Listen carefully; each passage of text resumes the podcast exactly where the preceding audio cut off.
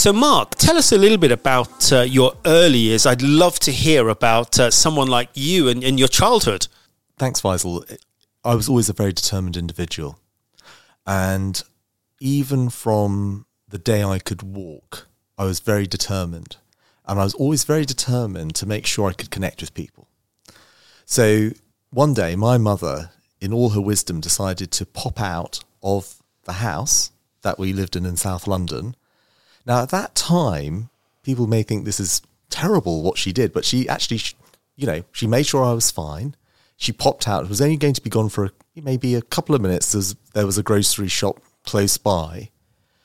And I just remember walking, waking up, and she wasn't there and feeling like I've got to connect with her, I've got to go. So, what I did is that I walked to the front door, found something to unlock it, opened the front door, and remember, I think I was uh, just about, I think I was probably less than five years old. The story, the way she replays it is that I walked down the road and someone thought, what is a little boy half naked doing walking down the road looking around? And I was trying to find my mother. And I said, and I found her and she goes, oh my God, you're here. And I said, yeah, because I, I wanted to make sure you were okay. And I wanted to make sure that, you know, you didn't say goodbye before you, you left.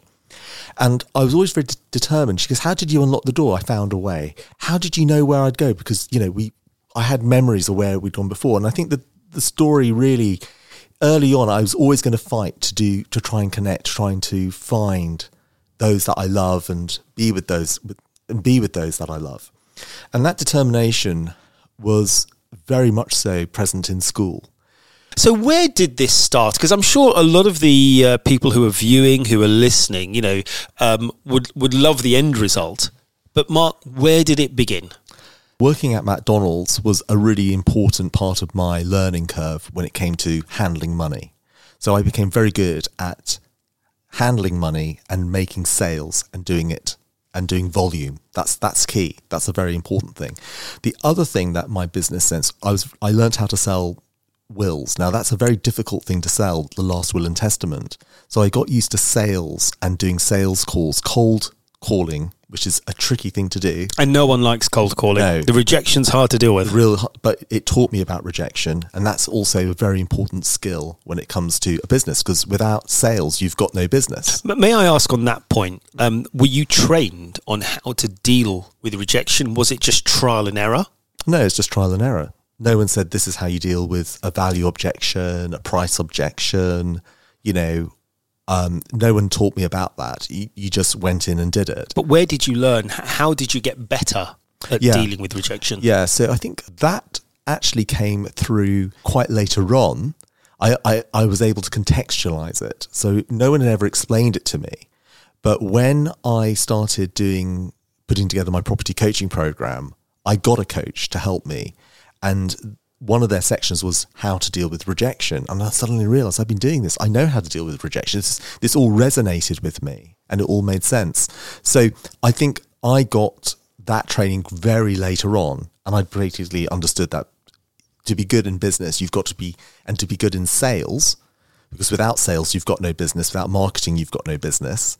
That's right. That's that's important. So um, I learned to deal with rejection, and the other thing was the organization and systems. That's one important thing that I picked up that when you're organized and consistent and you've got good systems, you can delegate because you can delegate those systems to others. If you write down your systems, you can easily transfer those tasks to other people so you don't have to do them. The creative finance mindset, everyone is going to need to have this at some point if they want to continue investing in anything. And as a property investor, my personal story is the same as every property investor.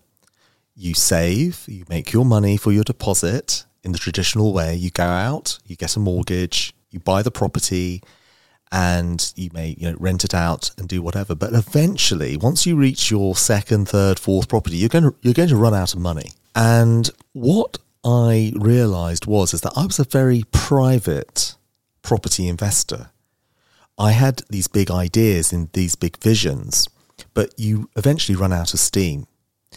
And then you start looking around and wonder how do people buy buildings? How do they buy big, you know, commercial buildings and convert them into flats? Or how do they make massive property portfolios? That's where you introduce the word creativity. That's where it starts. And you realize that as a property investor, everyone runs out of money. But the key is, is that everyone else does have money and also people do not have time. There are many people who make money and don't have time. I was one of them. I remember as a doctor working very long hours and never really having the time to spend my money. And if someone had come to me and said, Look, I understand how to invest your money and to put it into an asset and, and make it grow and make higher return than a bank could ever give you, then that becomes a very attractive proposition because then I am now, I know my money is going to grow. I'm going to grow my wealth.